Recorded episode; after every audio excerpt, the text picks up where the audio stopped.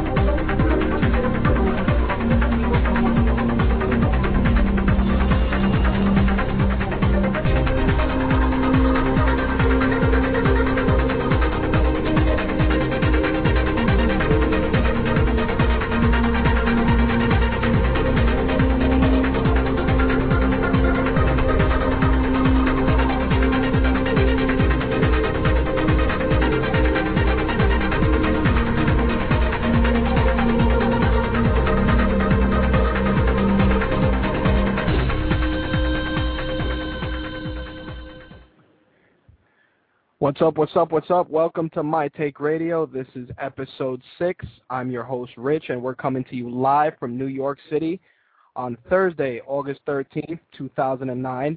The music you just heard was the Transformers intro music by Victor Stellar. You can pick that up on podsafeaudio.com. Um, I actually was supposed to have some new music up today, but as always, something got fucked up. But uh, whatever the case may be, it'll uh, it'll do for now. Maybe I'll play the new music on the outro.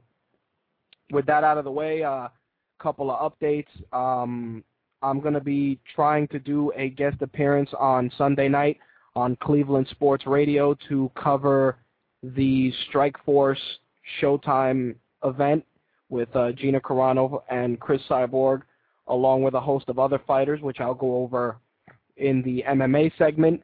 Uh, there's a lot to cover. Last week, of course, we had Kevin Beard on, one of the hosts of VGN's Metaspective, also Video Game News Radio, also Cleveland Sports Radio.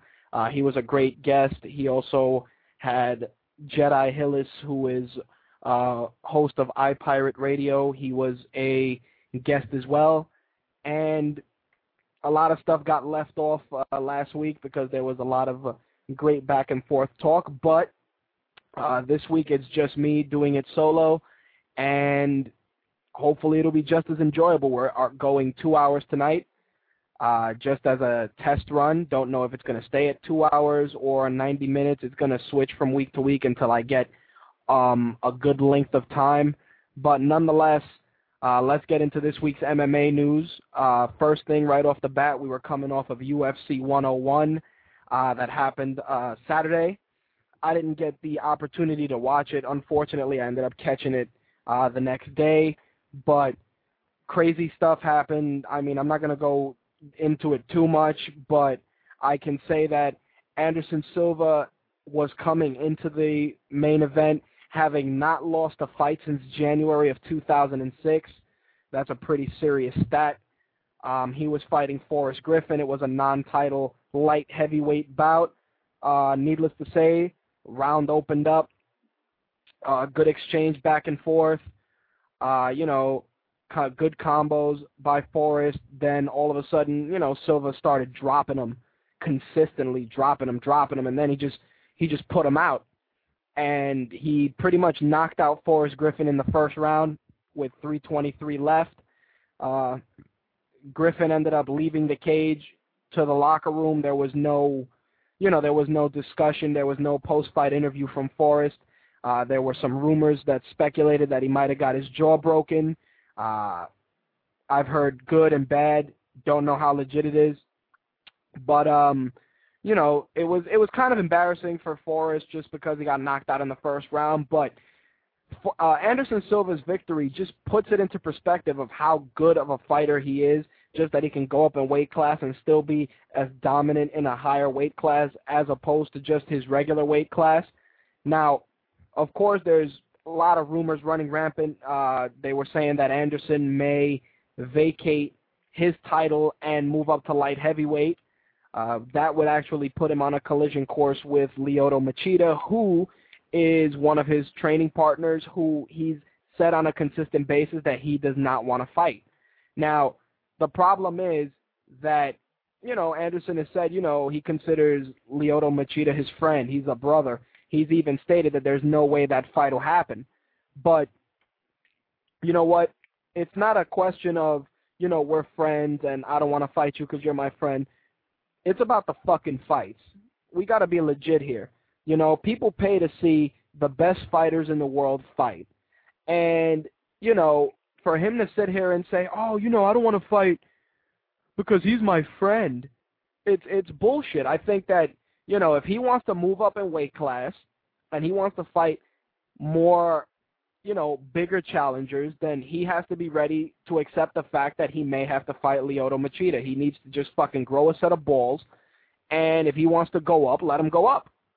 But the fact of the matter is that, you know, he can't just think that he's going to move up and wait and not fight his training partner if the guy's a champion. It's just not it's not possible, and I doubt Dana White wouldn't let it happen. Uh, the other main event was BJ Penn defending his lightweight title against Kenny Florian. Uh, it was a good back and forth fight. Fight went four rounds. I think Kenny Florian was trying to get BJ Penn gassed just because he knows that BJ Penn is notorious for having bad cardio. But the fact of the matter is that, you know, BJ Penn actually pulled it out and ended up, you know, choking him out in the in the in the fourth round. Now, you know, where does BJ Penn go from here? I don't know, but I can definitely tell you that Florian's going to have to fight his way back up through the rankings to, uh, you know, become a legitimate challenger. The fact of the matter is that you know, he went up against uh he went into a title fight twice and he's lost twice. Now the next thing is who's a more who's the next challenger for BJ Penn? I mean, you still got Sean Sherk in there. I don't think that he's gonna be, you know, getting anywhere near the title anytime soon. You know, you got a lot of uh you of course you got Diego Sanchez. He's just dangerous right now and steamrolling through the competition. I can see him definitely being the next guy don't quote me on it, but I can say 100% that he would he would definitely do well uh, against BJ Penn. But who knows? As I said earlier in the broadcast, of course, on Saturday is the uh, Strikeforce card. Uh, a lot of stuff has been going on that have that have had to you know it's had to make the charge the card be changed a lot. Fuck, I'm just eating all my sentences tonight. Anyway, the card's been changed a few times. Uh, the heavyweight championship was supposed to be defended. Uh, Alistair Overeem was supposed to fight, but he's injured. Uh, the lightweight champion Josh Thompson, he was fighting. He's injured. There's even a doubt about a welterweight fight because Nick Diaz was supposed to be fighting, and supposedly he didn't. He either didn't take the drug test, failed the drug test. No, he didn't. He didn't fail the drug test. He either refused to take the the drug test or he decided to take it when he felt like it and the problem is that after he takes the blood test, I mean the drug test, the results wouldn't be ready in time for the fight, so he's off the card, which sucks, you know, with five days for the show left. But as of right now, this is subject to change. The card looks like this. Uh, to crown the uh, first women's champion, it's going to be uh, Carano and Cyborg. Uh, they're going to also do light heavyweight championship. You're going to have uh, Babalu fighting uh, Mus- Mousasi. He's they're actually going to be fighting for the light heavyweight championship.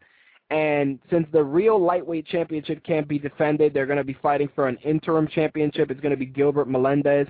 He's going to fight uh, Mitsuhiro Ishida. That should actually be a really good fight. And for the welterweight uh, fight, it's supposed to be Nick Diaz and Jay Hieron, but I believe it's actually going to be Jay Hieron and Jesse Taylor. Um, I had it around here. Yes, it is going to be Jesse Taylor. Um, Nick Diaz, his license expired on the 25th. He didn't show up for his drug test, so he's pretty much, you know, he's fucked. And uh, the preliminary card, you got uh, Fabricio Werdum is fighting on the undercard, along with a wealth of other fighters. Um, I'd go into the prelim card a little more, but unfortunately, I don't know all the fighters there except for Doom. But nonetheless, you know, the fact of the matter is that Nick Diaz fucked up, and of course, the new thing is that there's, uh, you know, there's rumors saying that he's going to go into boxing. I think that Nick Diaz fucked himself by being a pothead because that's what he's notoriously known for, and he should have taken the uh, drug test. But what what can you say? uh, Nick Diaz's teammate Jake Shields actually took the time to put out a soundbite saying he wanted to fight Frank Shamrock. He feels that Frank Shamrock is ducking him, and he pretty much said that Frank Shamrock is a pussy. I don't know, you know, why Frank Shamrock won't fight him, but you know, Jake Shields, pretty legit dude. He can say what he wants, and you know, I have a feeling that he he if he fought Frank Shamrock, he might whoop his ass too, just like Nick Diaz did to close out the MMA news, we had a couple of people get cut from the UFC. Uh, Thales Leites, he got cut, and um, Tamdan McCrory, he got cut. Uh, also, Dan Cramer, George Roop, and Danillo Villefort were all cut. But the fact of the matter is that I there's always going to be some purging going on, especially after they bought out so many of Affliction's contracts. Um, the only thing that is happening that is pretty cool is that the UFC is really trying to get at Strikeforce over the whole Fedor thing, and they're really trying to scoop up a lot of good fighters. Uh, one of which is Phil Baroni, who allegedly agreed to a contract with the UFC. Uh, the New York Badass, as he's affectionately known, is a is a good fighter. He can definitely bring in uh, some good welterweight presence into an already stacked welterweight division. Uh, who knows? We'll see what happens that's going to close out MMA news for this week. Definitely want to recommend you guys check out the Strikeforce event on Showtime this Saturday because, like I said, it's free, and the women are fighting for the belt. And you know, a lot of people are going to be like, "Oh, it's girls fighting." Look, these chicks beat the fuck out of each other. If you don't believe me, go on YouTube and look up uh, Cyborg or look up Gina Carano, and you'll see that they beat the fuck out of each other. It's chicks kneeing chicks in the face it's fucking great. Nonetheless, it'll be on Showtime this weekend, so definitely check it out. That's wrapping up the MMA news for this week. Uh, a little bit of wrestling news, nothing too crazy. Um, the WWE is going to try once again to do some real circus act shit, and they're supposedly going to do a Raw in September, a three-hour Raw that's going to be headlined by The Big Show versus Shaquille O'Neal.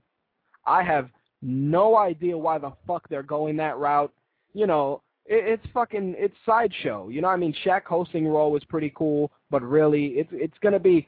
Let me tell you, it's gonna be about as interesting as watching fucking paint dry with these two guys fucking beating the shit out of each other.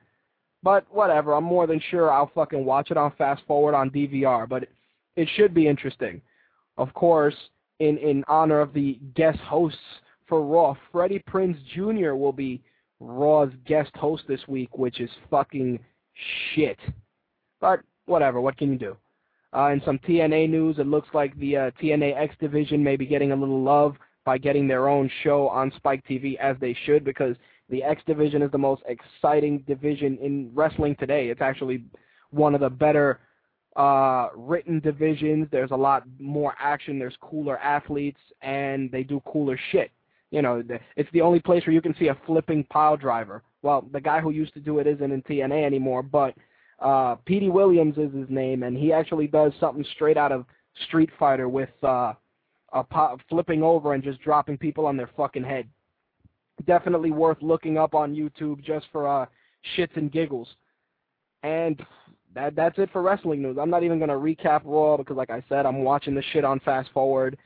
ECW is actually one of the better of the three WWE shows on right now, SmackDown is a close second.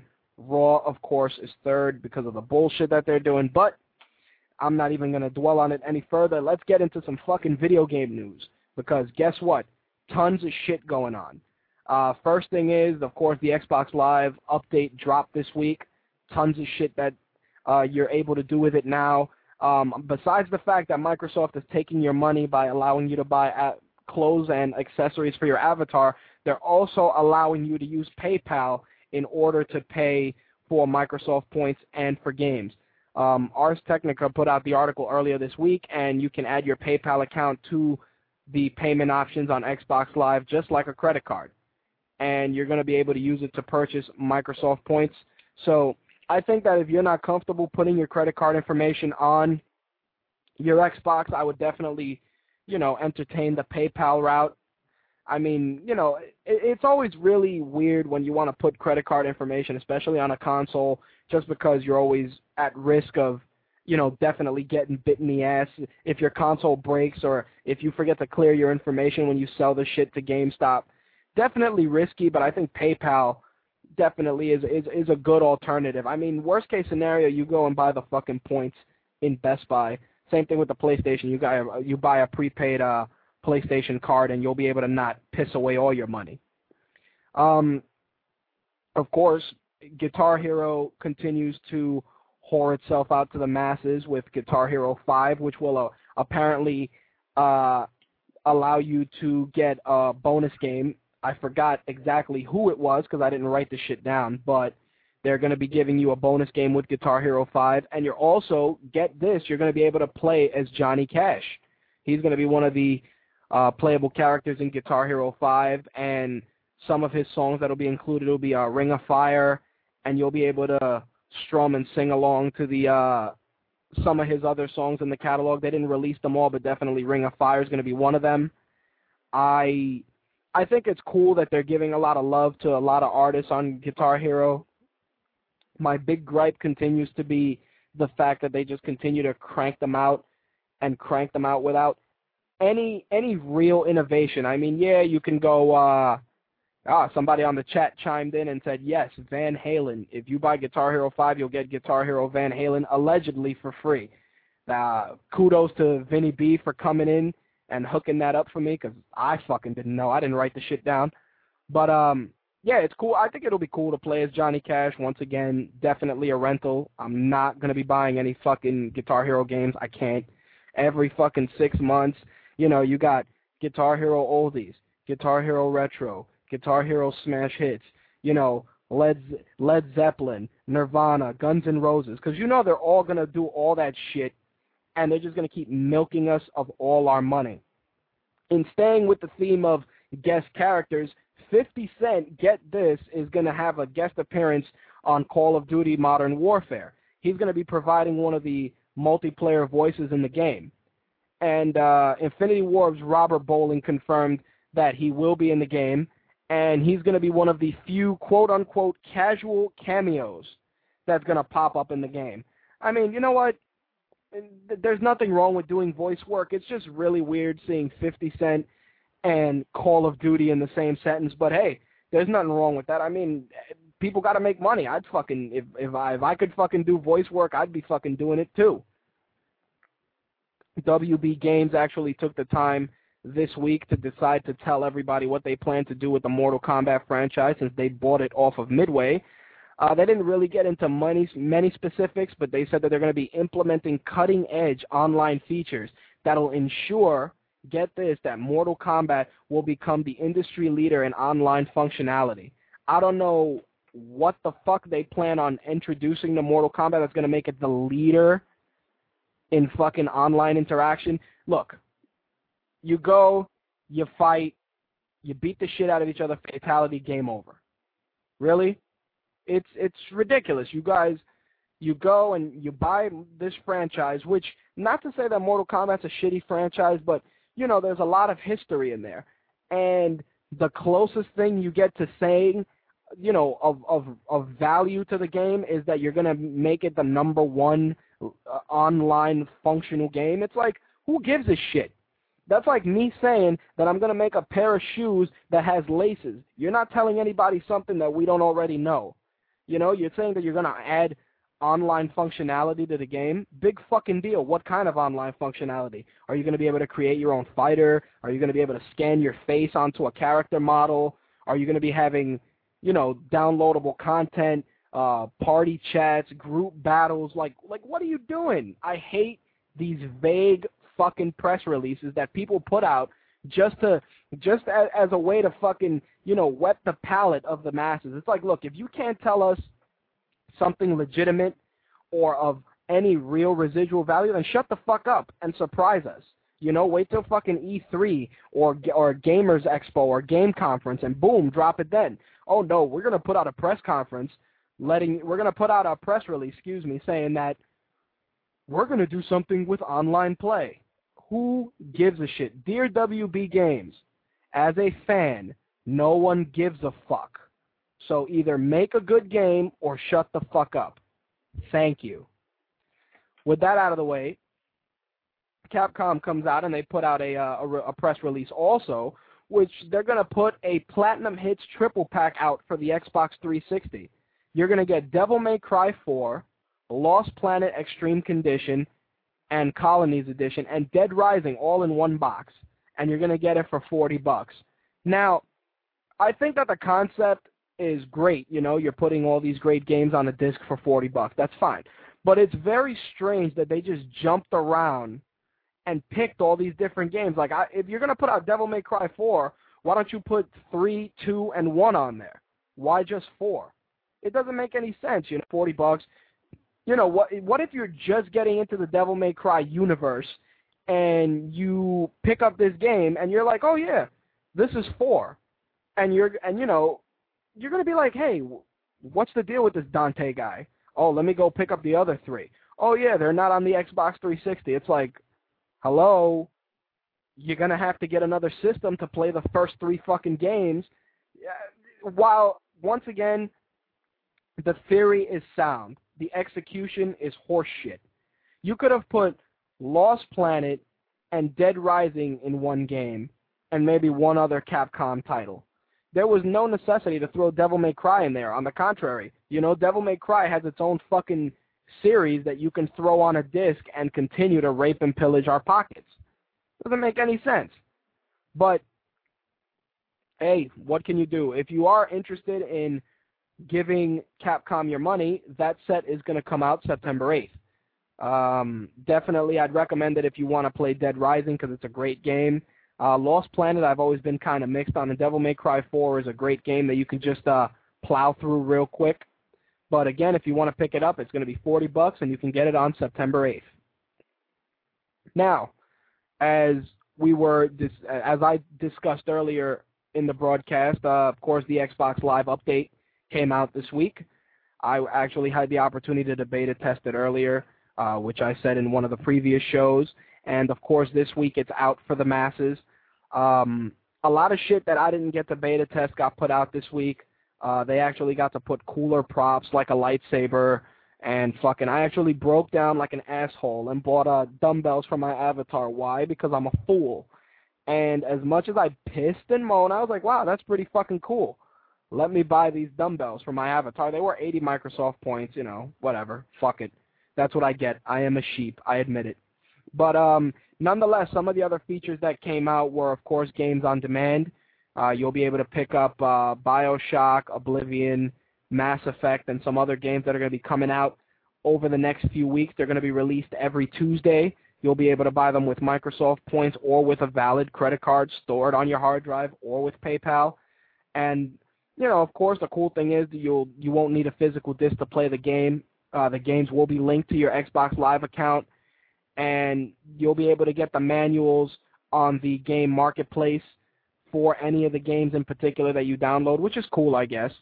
Um, personally, uh, little apprehensive about the games on demand just because, you know, some of the games, you know, when you get tired of them, you sell them, which you can't do, obviously, with games on demand. So it's like if you played Bioshock and you beat it every which way, get all the achievements, it's stuck on your hard drive, taking up space. You can't do shit with it. You can't say to your friend, hey, man, I'll sell it to you, because you can't do it. Because obviously, if you find a way to get it off of there and sell it to somebody, it will be considered piracy. So, while games on demand is cool, I definitely would prefer that they release some of the Xbox One titles on it, you know, with uh, definitely with improved functionality, even with uh, achievements would be cool. You know, you take some of the Xbox One games, like say one of my favorites, which is Stubbs the Zombie, put that out on Xbox Live, and you know, put some type of co-op. You know, add that in there or add achievements. You don't even have to add the co-op if you don't want to, but why don't you add the achievements? That'll that'll add some life to those original games. It'll it'll keep people interested and it'll open up a whole new catalog of games for people to play. But, you know, that's just me fucking ranting. You know that shit's not going to happen. Of course, you know, they did a lot of adjustments to avatars. You're going to get all your uh, props and clothes. Netflix got a really big update. You'll be able to do a party view with all your friends, you know, similar to Mystery Science 3000. You'll be Mystery Theater 3000. Sorry, you guys will be able to sit there and watch it with your friends and commentate and bullshit. Um, it's also cool because you you're actually able to pick certain movies from a queue on your Xbox, and I actually like that idea because you know I don't always have time to sit at my desk and go through my Netflix queue and pick out all the movies that I want to stream. You know, it's actually cool that you can do it on your Xbox. I think that as of right now, the assortment of movies that are available is limited because I have noticed that the one or one or two times I've gone onto my Netflix account, there are a lot of movies that are not listed on there. So, you know, definitely it would be cool if they were able to add the whole thing on there. With the update also, Microsoft and Netflix both confirmed that you will only be able to stream Netflix through the Xbox. So Sony PlayStation and the Wii are getting jack shit. So if you are a Netflix subscriber and you like playing on the Xbox, definitely this is going to be cool for you. I would like to test out the party mode with some people, but not too many people I know are on the Netflix, you know, hardcore. So, you know, if a couple of people do have Netflix, I would like to try the party mode so I can give it a a good review. I don't want to shit on it without testing it. So please, if any of you guys that have um, are you know, friends of mine on Xbox Lives, you know, let's test this shit out. Definitely let me know. Some of the other changes are uh, they added, you know, extra perks for being a gold member veteran. You're going to get a notification when your subscription is going to run out. You also get automatically reconnected if you get disconnected from a party.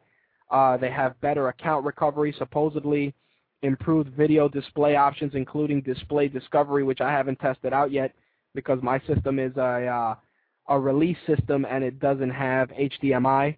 Uh, there's better achievement tracking, better navigation. There's going to be uh, timestamps. You'll be able to sort your friends list. Not too bad. Of course, the last few things will probably come out in the fall. I see it happening probably in November with uh, Facebook, Twitter, Last.fm, and Zune Video. So those are the last uh, few things you can look forward to on this update. Uh, I would like to I would have loved to have tested the Last.fm integration more than anything else, just because it's it's cool. You know, it's a cool service, and I hope that I you can listen to new music with friends in a party mode, similar to Netflix. Uh, I have gone through a shitload of time already on the show, and I haven't given out the number. If you would like to call in and talk about any of the topics thus far or just contribute to the show, please call in 347-324-3541. Again, that number, 347-324-3541. I feel like a total asshole running through half an hour of show without uh, giving out the number for people to call in. Oh well, shit happens. Anyway, in, in more Xbox news, uh, anybody who has Fight Night right now is going to be able to get a uh, downloadable boxer pack later this month. You're going to be able to get, uh, for 800 Microsoft points, you're going to be able to get Oscar De La Hoya, uh, Klitschko, Vladimir Klitschko, and alternate versions of James Toney and George Foreman. I mean, it's pretty cool that you get the Klitschko brothers and Oscar De La Hoya. That's actually pretty badass. Uh, also, a free downloadable update is going to be uh, new trunks, gloves, and shorts as well as a new control scheme that'll let you use the face buttons to throw punches. Um, they're going to release a new demo on September 12th that'll be you'll be able to test out those features. Now, one of the things that I never really enjoyed about Fight Night was the analog stick control. I mean, I'm a little hesitant about using it, and I wasn't a fan of it to begin with. I may actually test out Fight Night when you're allowed allowed to punch with the face buttons because it'll play probably similar to the UFC game, and I should actually enjoy playing it. So we'll see what happens. Uh, fucking Game Informer uh, put out a put out a, a slight blurb saying that EA has renewed trademarks for Theme Park, Populous, Wing Commander, and Road Rash. Now, I don't give a fuck about the other three, but definitely an updated version of Road Rash would be badass. Especially if you did it similar to how Burnout is done.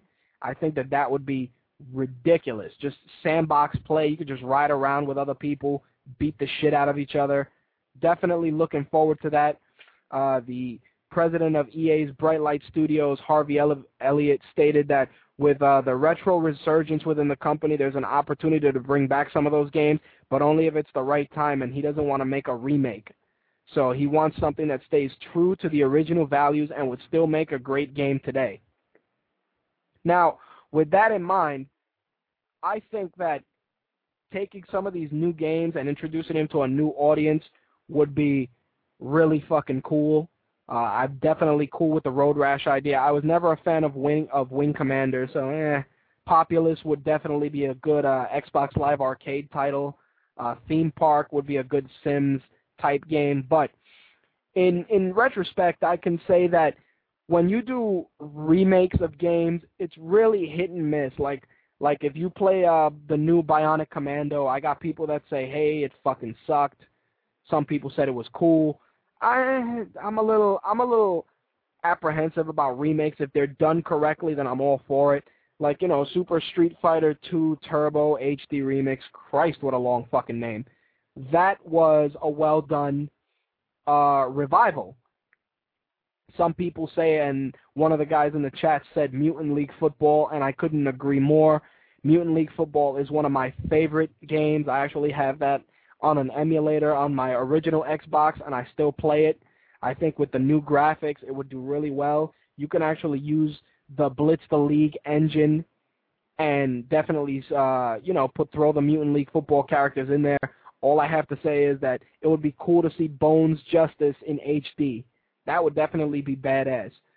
In keeping with that theme, I can say that uh, definitely a Streets of Rage remake would be awesome in HD, uh, as would Altered Beast. I would even say Shinobi would be pretty cool. But, you know, it's one of those things that if it's not done 100% right, you know, don't try and cash it in and make us buy shit that's that's mediocre. But who knows? We'll see what happens. Uh, EA has been in the news all week. They were saying that there's going to be a press conference on Saturday with uh, now an announcement for their MMA game. I don't know what it's going to be. Odds are it'll probably be either they're saying that Randy Couture is going to be in the game, which would be a really big problem because he is back with the UFC, or that they signed probably like three other guys to be in the game. Who knows? But EA is to, you know, flap their gums on Saturday, so I'll be able to report on it next week. Odds are it's not to be something fucking huge. It's to be, eh, you know, it's not to be fucking great. Uh, Marvel vs. Capcom actually finally came out for the PlayStation 3. You'll be able to pick it up for $14.99 uh, on the PlayStation Store, or you can actually buy it from GameStop. If you buy the retail box from GameStop, which is limited edition, of course, uh, it's 15,000 copies are out there you'll get a redemption code for the download and a month subscription to uh, Marvel's digital comics.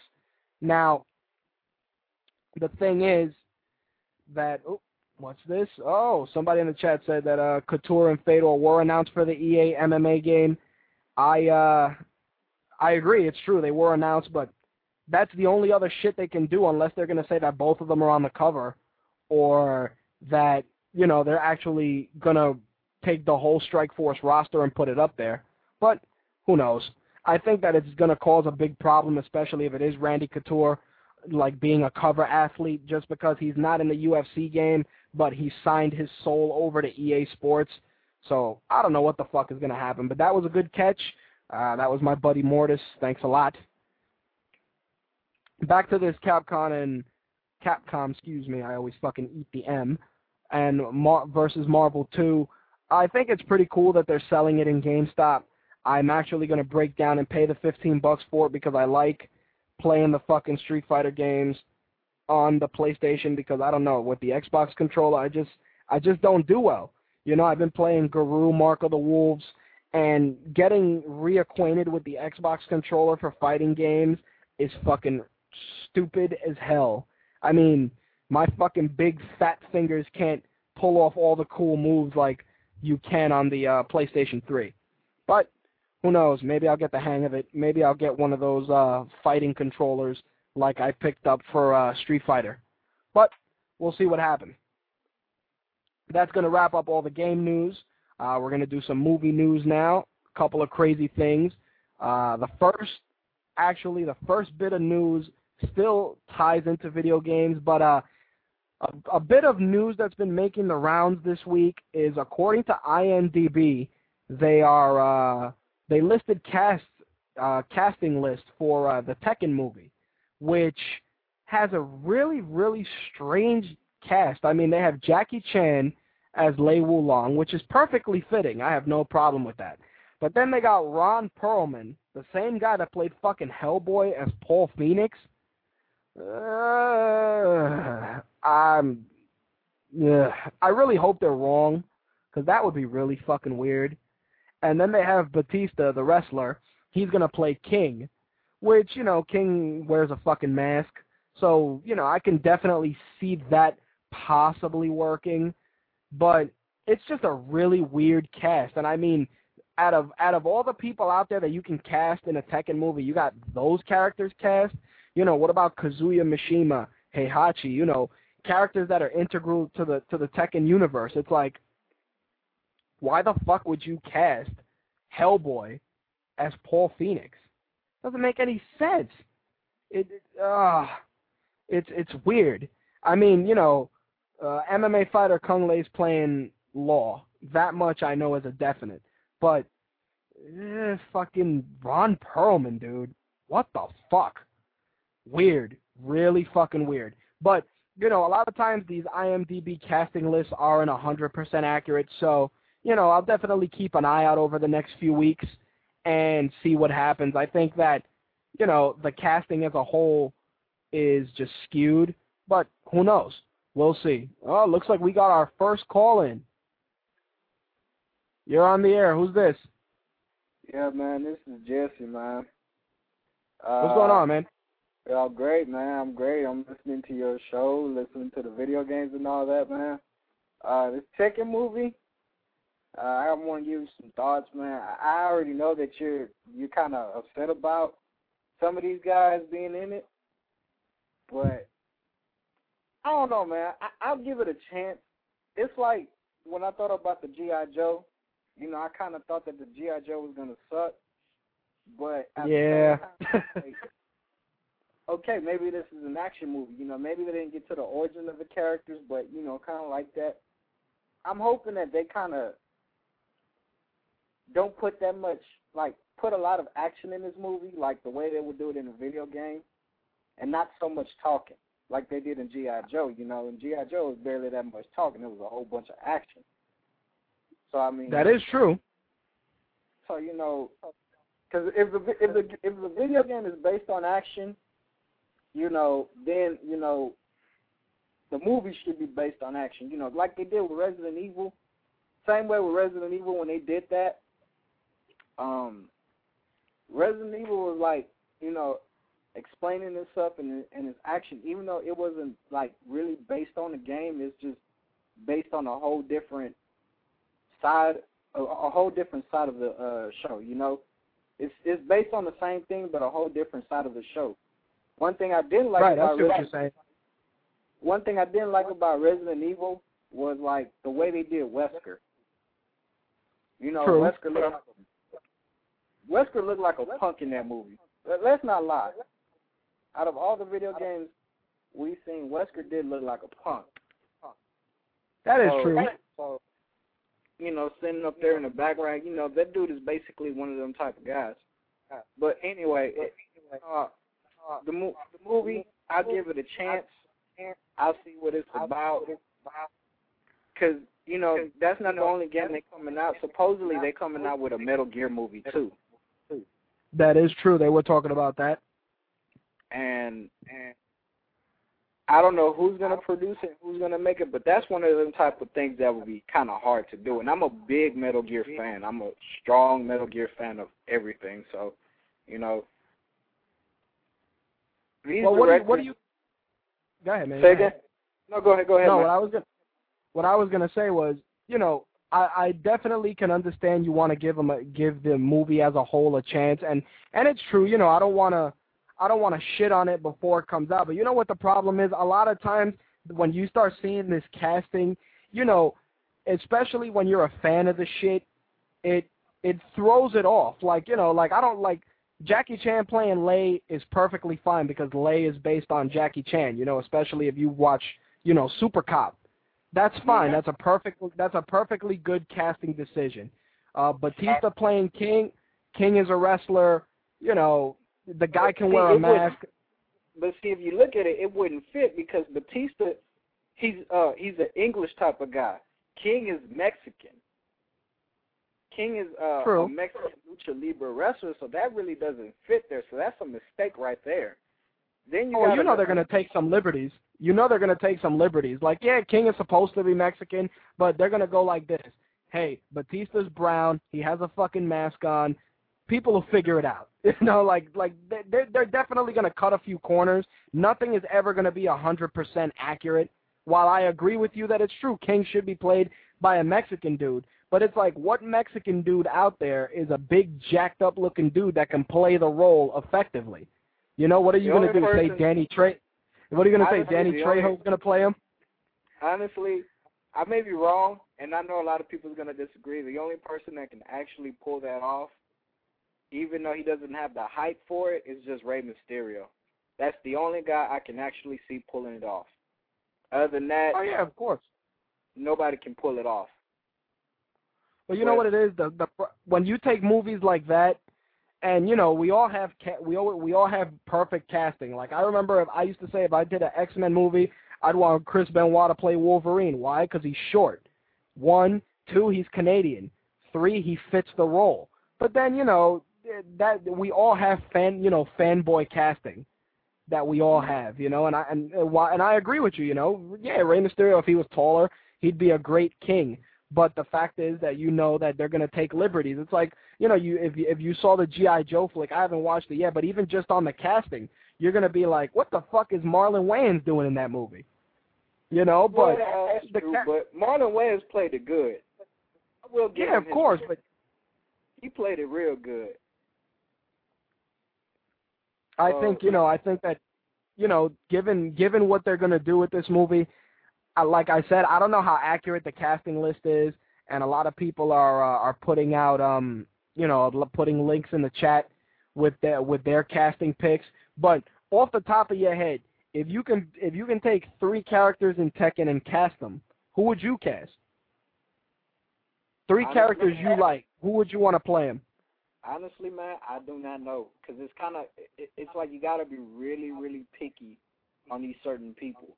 Like if you if I wanted to pick, uh, the, I forgot his name. I can't think of his name. The the the guy who's always in uh Soul Calibur, You know the old guy with the thunder. Oh, Heihachi, yeah, Heihachi.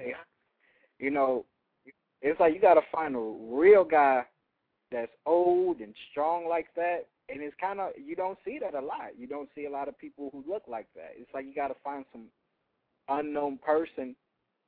But if you just find some unknown person, you know that part that person probably don't even know how to act or never had a, a good acting experience in his life. So it's like I, I see why they picking these people like this, but at the same time, it's like it, it doesn't look like it's going to be one of them good movie budgets.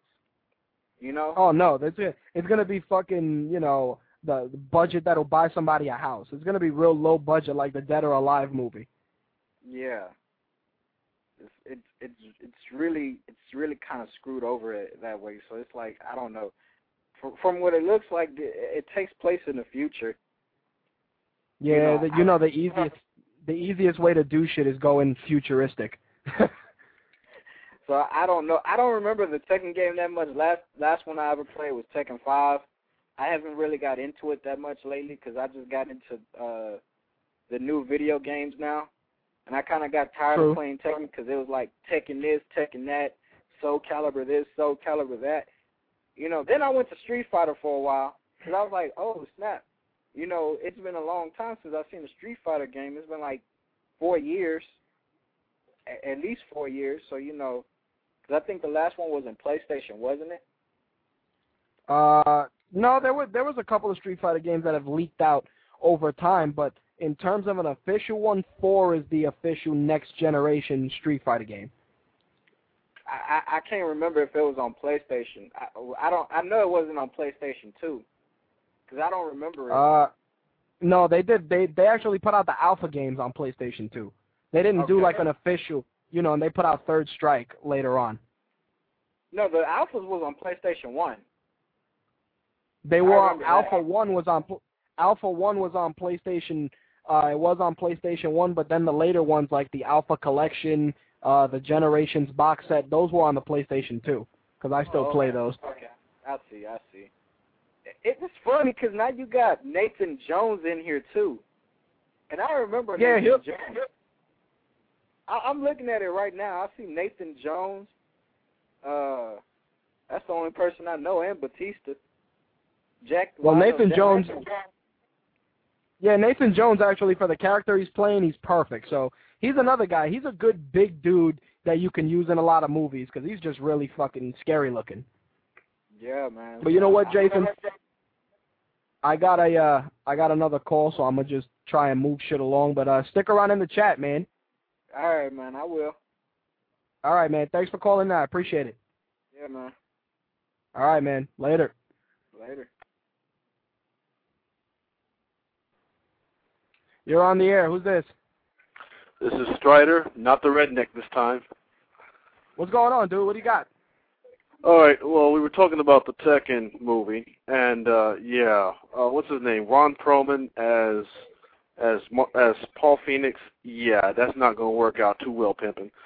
Uh, I already made a fan list. I've already made a fanboy list in my head about people who should play that. And uh I started, and when you started talking about it, I decided to go on uh, Google and look up a few of the people that uh they've actually casted. And um you know, normally video game movies do suck. Yeah, games based off video games really suck ass. But you know, it's being directed by the same guy who did Murder at 1600 with Wesley Snipes and Diane Lane and uh Oh, that was a good movie. Yeah. yeah. So, you know, I might give it some leeway. But, you know, of course, you know, I'm going to have a little a bit of uh a bit of a pet peeve about some of the people they cast. I mean, like I said, I already got some guys in my head who I think would be better. For example, Craig Marduk, you know, his alternative costume, he has like long hair and has a metal like, you know, a leather jacket and he's all big and stuff. I think Craig Mard uh Craig Marduk would be better played by the great Khali. You know, he's a big dude, he got the little curly long bang hair and you know, and he his his face looks ugly, just like the freaking just like what's his name, uh, Craig Marduk. As far as the as far as uh, what's his name, um, King, I think The Rock would be a little bit better off with him. I mean, Rey Mysterio would be perfect if he were bigger, but you know, in comparison, you know, what's his name, King and Craig Marduk are almost the same size, if not maybe about a few inches shorter. So yeah, I think The Rock would have been better off on that part. Uh, That, that, let's see. not bad. Not bad. Uh, let's see, what else did they have? I just looked up some John Woo, some John Fu guy for Jun Kazama. I don't know what the hell's up with that shit. I would have been better off with what's his name? Uh, who was the guy that played the bad guy on uh, on what was that 007 movie? I totally forgot. But uh, Oh, uh, Rick. Yeah, Rick Yune. Rick Yune, Rick Yune yes, was the guy Rick- that played. Rick Yune, I think he would have been better off with either uh, Jun Kazama or Heihachi. Not Heihachi, I'm sorry. Uh, uh, Kazuya. Kazuya Mishima. Not bad. Not So bad. I- you got some good. You got a couple good picks in there. Yeah, I mean, like I said, this is, I, you know, like I said, this is fanboyism here. You know, I am a big Tekken fan. I can't wait for Tekken 6 to come out. You know, if fun, fun, if funds allow me to pick it up, of course. Oh yeah, Uh, of course. They just picked up. They just got a list for what's his name, uh, Carrie Olden. I'm not sure if you remember the old. I think I wasn't sure if it was like was it Bloodsport? No, it wasn't Bloodsport. He was like one one of those like made for TV martial arts movies that would be on freaking HBO and stuff. Oh yeah, yeah, yeah. I know, I know what you're talking about. Yeah. Yeah, he's going to be freaking Bryan Fury, the freaking the cybernetic Muay Thai boxer, kickboxer. He can so he can actually do that. He can do that. But you know what's funny? I think uh, Mortis put up that he feels Dolph Lundgren should play Paul Phoenix, and you know what? It, it, it, as shitty as that sounds, he could pull it off because if you play the older Paul Phoenix, he might be able to do that. Yeah. As an older Paul Phoenix, you know, with the beard and shit, not young Paul from Tekken One. You got to do old Paul. Yeah. Uh, I was thinking about maybe what's his name, uh, Jean Claude Van Damme. They had a picture of him uh, on one of his like ma- on one of the straight to DVD movies. Uh, he was like on a freaking motor. He was on a motorcycle, and his face, everything about him looked just like Paul Phoenix. But of he course, could do Paul he- Phoenix, but the accent, the accent will kill it. Exactly. He'll be like, "What are you talking about? Come on, Law, let's go. Come on." It wouldn't. No. Yeah, I don't that's think, not I don't, I, that might fuck it up. I tell you this though, Wesley Snipes should play Raven.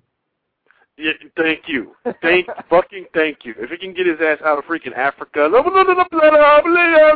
yes, he will be freaking Raven. Yeah, That would be great. definitely. But Wesley Snipes would play a good Raven. I think uh Jason Statham would make a uh he would actually make a good um uh Rick the boxer if he grew his hair out a little bit. Rick the Boxer. You mean Steve? Steve the boxer, yeah, Steve Fox, sorry. Okay, yeah. I was thinking more- that. I was thinking I was going more along the lines of what's his name, uh Brad Pitt. I mean, he, he he might not look the face, but as far as like his boxing style, I mean, we already saw him in freaking uh uh And Snatch. Snatch. and Fight yeah. Yeah, you know, we already saw, we already seen you know how he looks in boxing. I think he would be great in that aspect. But uh you know, but of course he has to pull off the English uh, the British accent. Even though Yeah, Jason he- Statham would be decent, but uh That's why I, know, Jason said it, Statham- just because he gets some hair plugs. Throw some hair plugs on that nigga.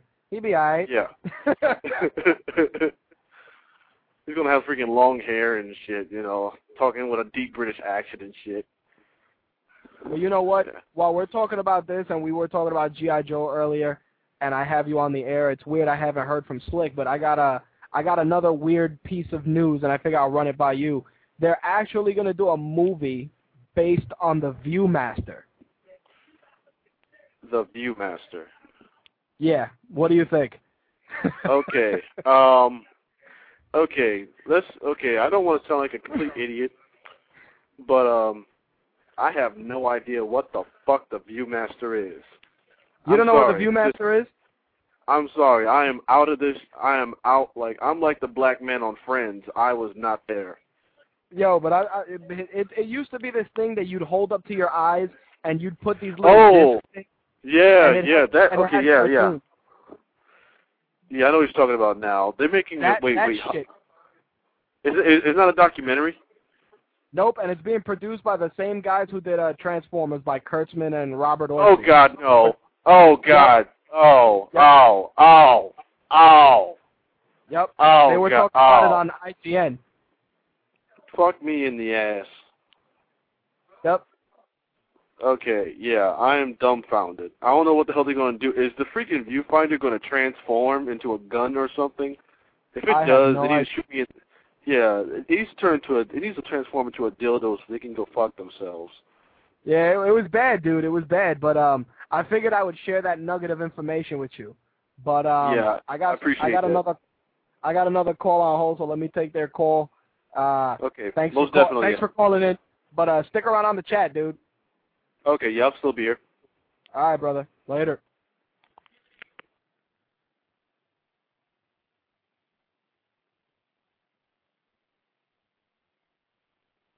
You're on the air. Who's this? You're on the air. Can't hear you. Still can't hear you. Going twice. Three times. All right, you got a call back. All right, that was uh Strider, of course. He uh shared his his knowledge on the Tekken movie and his fanboy casting, which was great. Uh, of course, the uh, the Viewmaster movie smells like a complete and utter fucking bag of shit. I have no idea why Kurtzman and Orci would even think, much less entertain the fact that they want to fucking make a movie based on a Viewmaster. Because if I remember correctly, the Viewmaster was a big red piece of plastic. You'd put little circular slides in. You'd you'd move them shits around, and you'd look at pictures. I think they're fucking stupid. But what what what do you want me to say? I can't even I can't even defend that. There's no fucking way that I can defend that at all.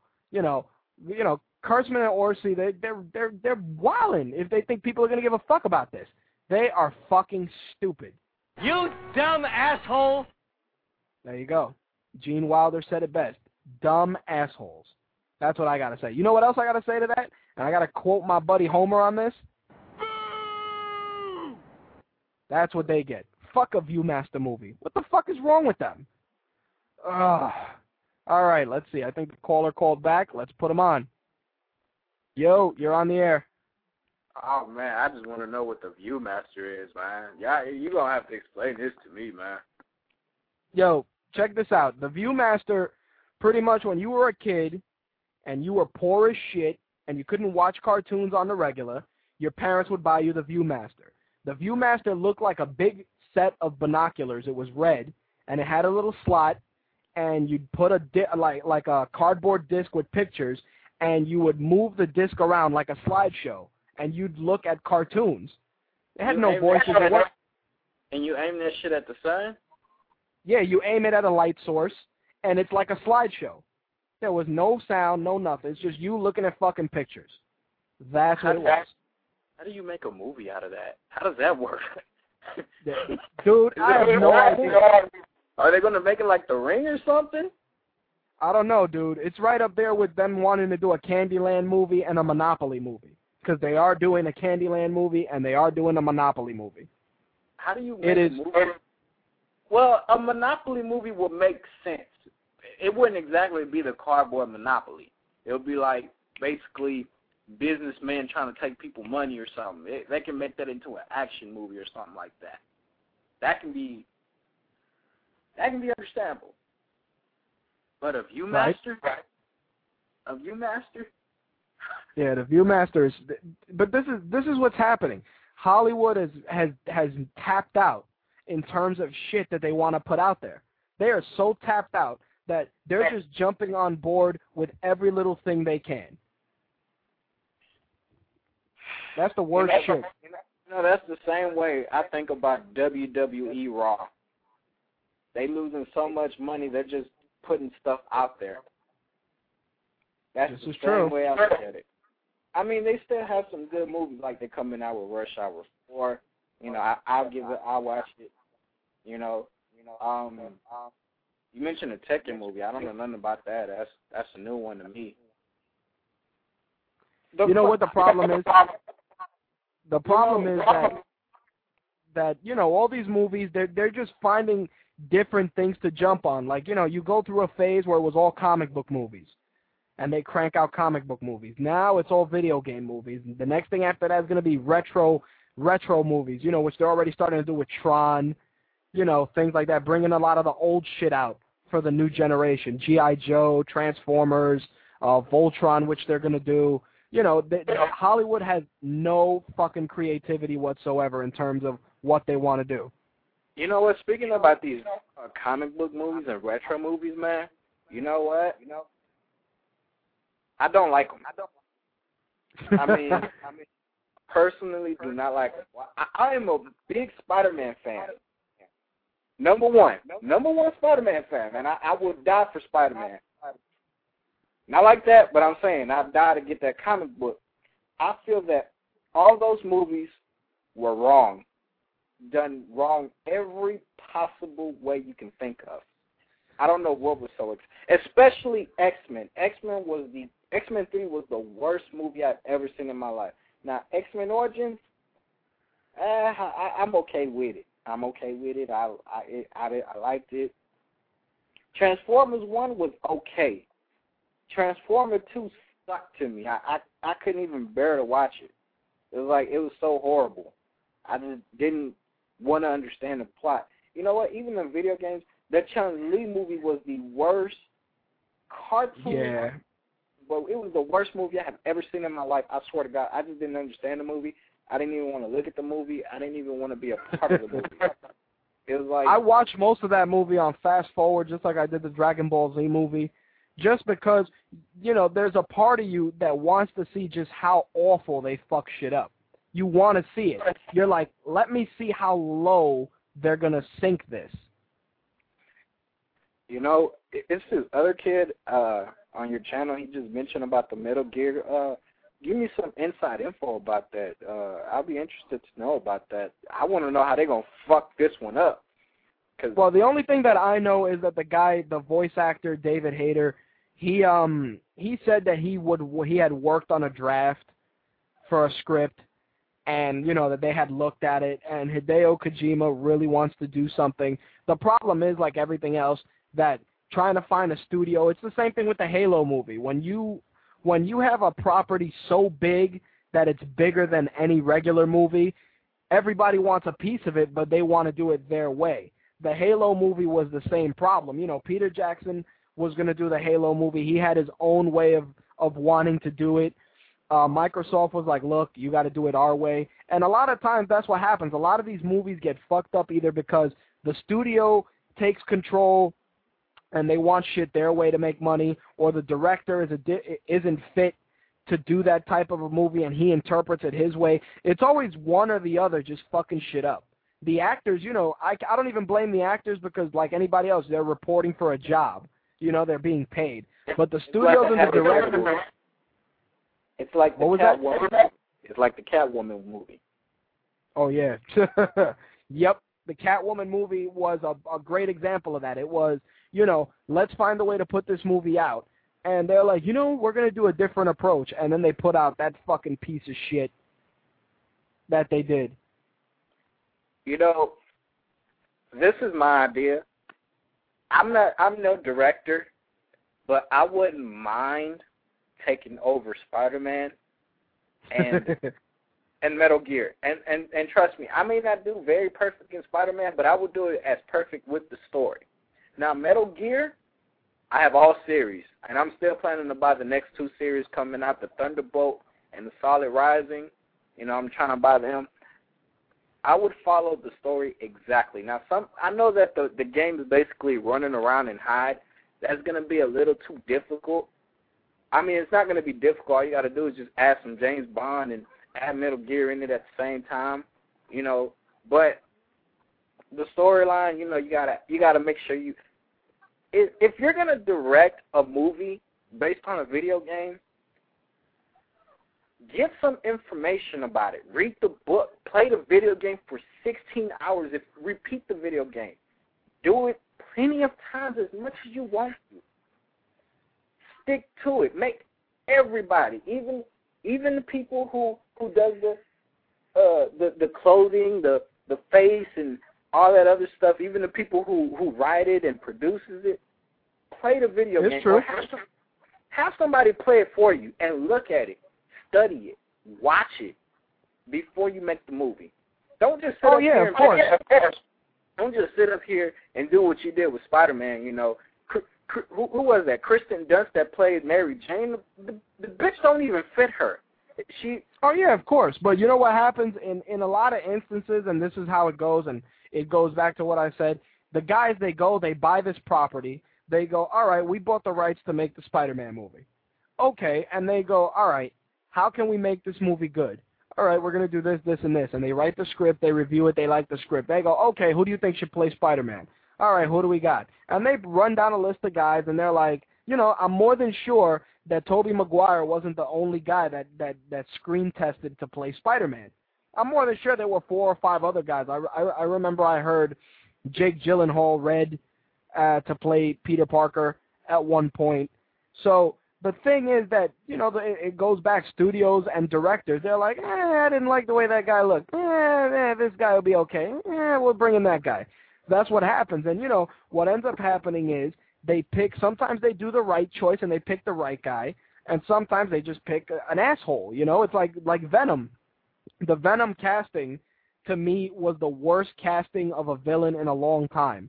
I was concerned when Alfred when Alfred Molina played uh, Doctor Octopus in the second Spider-Man movie. But you know, he well, stepped his game up. Well, you know, you know, I, I like Doctor Octavius a lot.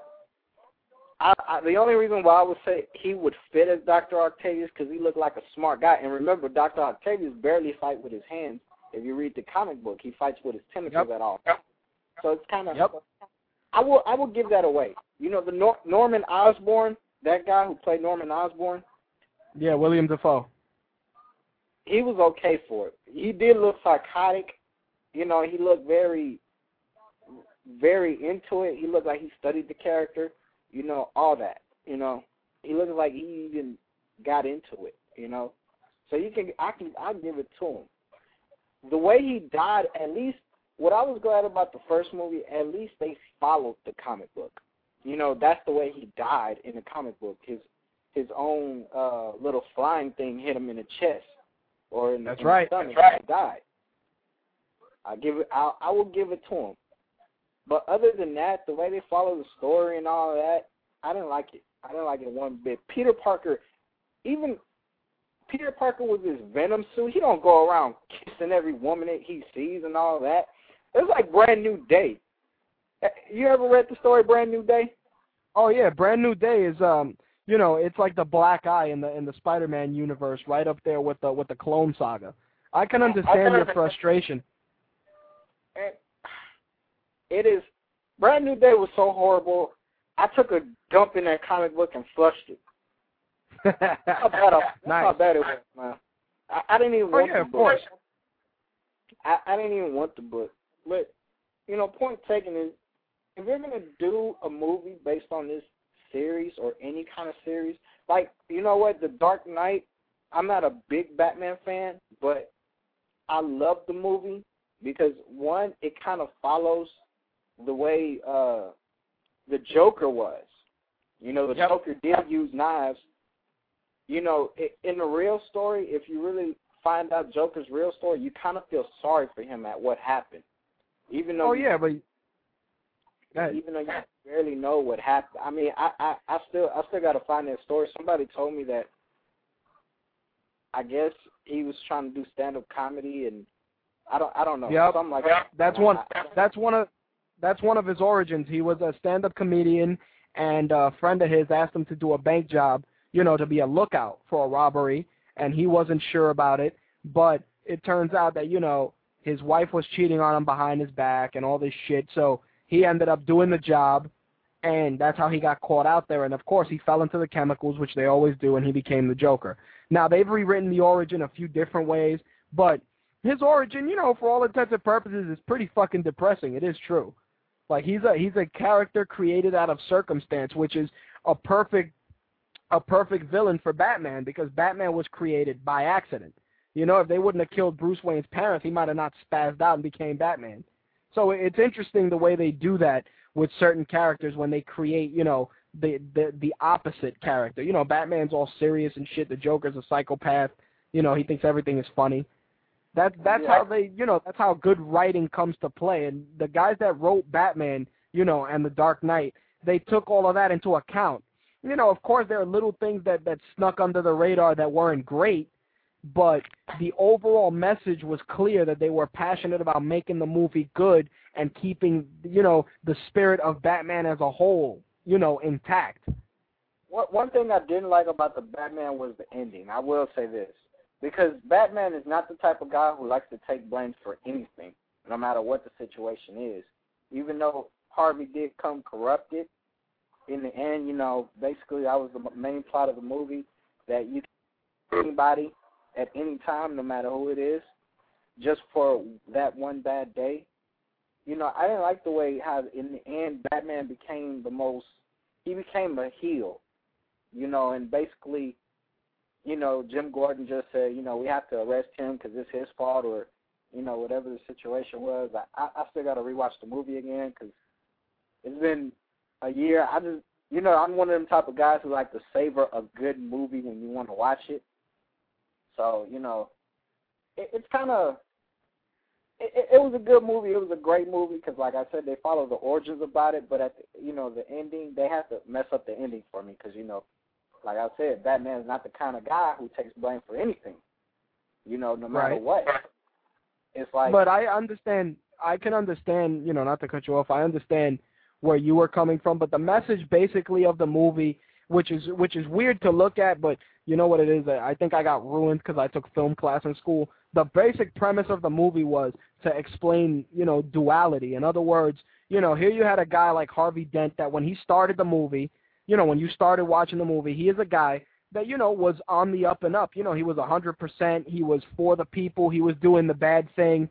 You know, he was the he was doing the right thing and he got caught up in the bullshit. You know, when the chick got killed, you know, he it, it put it in the sense that all this work I did got erased in an instant and what Batman ended up doing was that he felt that Harvey Dent's character was so powerful and important to the people that he didn't want to see the guy's image ruined. So he figured to protect Harvey Dent, he'll take the blame, you know, because at the end of the day, Batman is always considered a vigilante, and what he does has always been considered illegal. Yeah, Commissioner Gordon is his man and all, but – the fact of the matter is that what he does is a, a, an illegal activity. You know, even though you're helping and fighting crime, you know, being a vigilante is illegal. You know, because you're stopping the the correct process of justice. So even though the ending for most people, you know, like you said, you know, it wasn't what you expected, but I understood the duality of it. And you know, the Joker's message was clear. He wanted to take something uncorruptible and corrupted. You know, that's why he was trying to get Batman to kill him because at the end of the day, he he he won. The Joker won either way because he corrupted Harvey Dent and he ruined he ruined a good person. So at the end of the day, it was, you know, the way it got done was flawless because it kind of went under the radar. You know, that's why they had the little boy kind of go, Dad, why is he running? And, you know, Commissioner Gordon, you know, broke it down. He's like, you know, he's running because he wants to be the bad guy. He has to be the bad guy in order to protect us. And that that ending, while it was, you know, it, I, a lot of people felt cheated by the way it ended. I felt that it was a perfect, a perfectly good display of just writing and slipping it under the radar. Because okay. I bet you, if, if you if you if you think about it now, you're like, oh shit, you know, that's that's crazy. But that's what it was. It was just breaking down the duality. That's why, and uh, throughout the movie, he kept saying Harvey Dent was the White Knight because he, you know, and, and and Batman was the Dark Knight. You know, Batman was the complete antithesis of everything that Harvey Dent did legally. You know, he worked outside of the law. Okay, well, I I, I give that up. I I respect that. You know, it's like I said, it's still a great movie. You know, I, I I'm I'm very glad that Heath Ledger took this role. You know, I mean, I'm. That, I mean, that's it. That's all I gotta say. I mean, if you have if you, I mean, if you come up with anything else on your topic, I'm, I'm gonna let you go to your topic, man.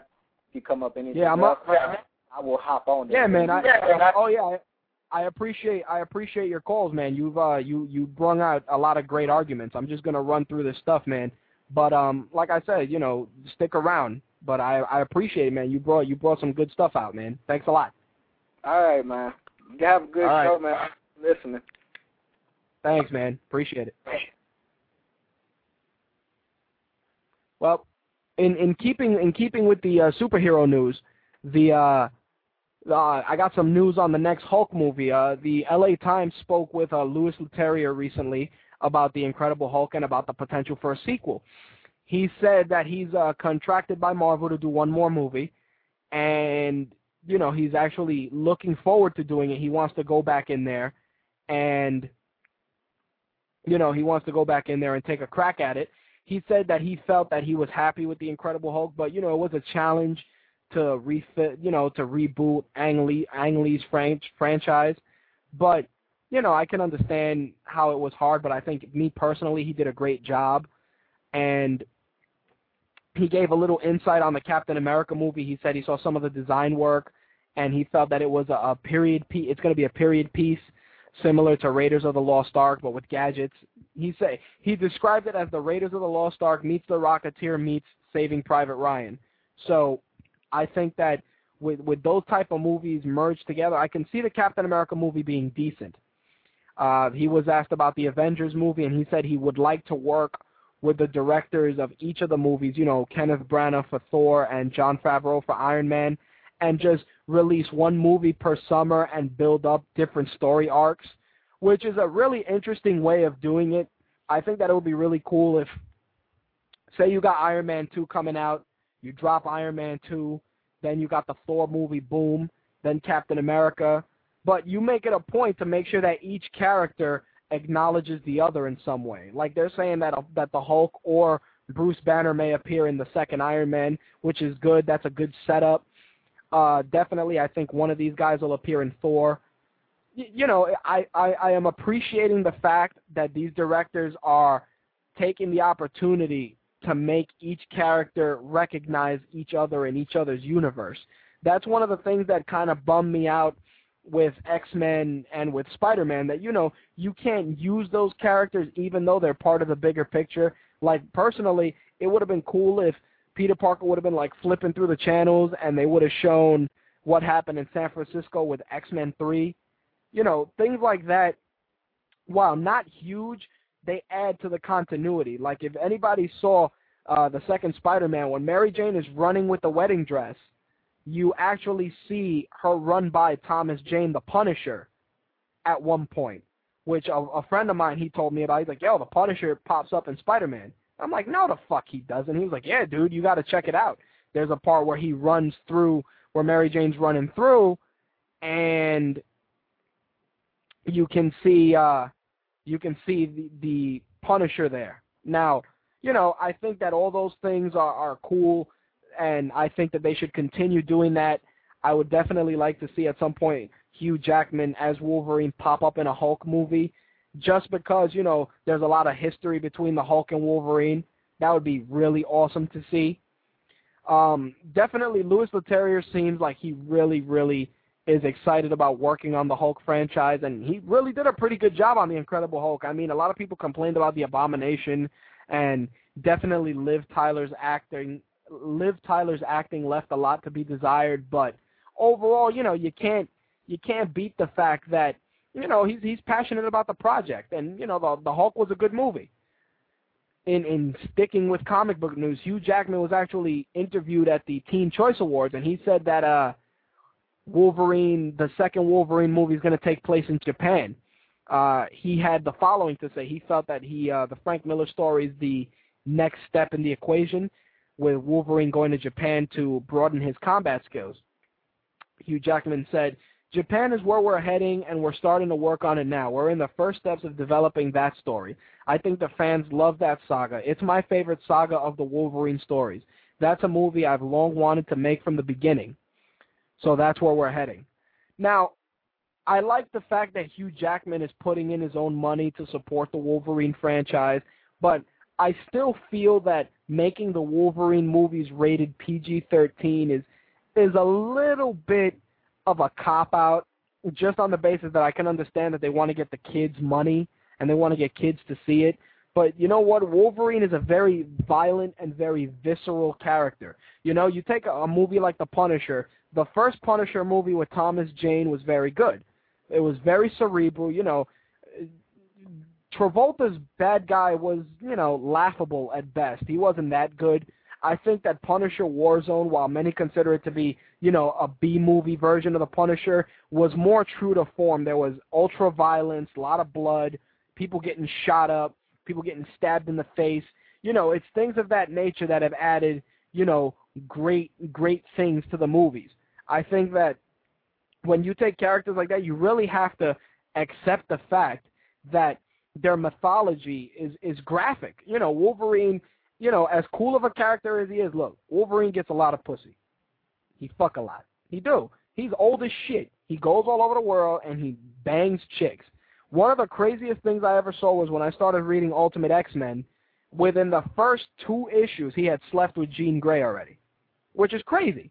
It's like, you know, in, in regular Marvel books they always use the the sexual tension angle, but in the Ultimate Universe he hit that.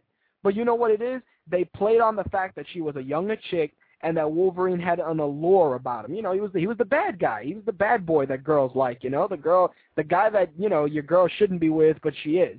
He was that guy. The problem is that when you go the PG-13 route, you kind of start catering to the money. And while the money is is always good, I'm more than sure a lot more people will appreciate an R-rated movie. I mean, yeah, I look past a lot of the uh, a lot of the fights, and you know, it bothered me that you know when Wolverine stabbed somebody, you didn't see any any blood. You know, it, it was a little annoying, but the overall message that the movie conveyed was was really badass.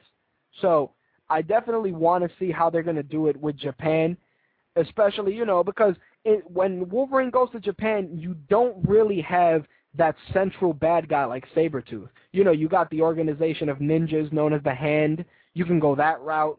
You could go maybe with Silver Samurai. He was a uh, a very interesting bad guy for Wolverine. You could go that route.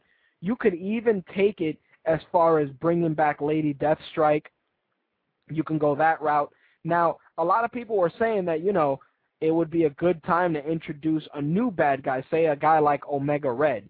Now, the thing is, Omega Red is a Russian villain who, um, you know, he popped up looking for a for a type of alloy similar to adamantium that he needed to add to his body. Now, you know, you could go that route if you really want to do a heavy, but I think that if you want to do a really good bad guy, you could do a guy like Cyber.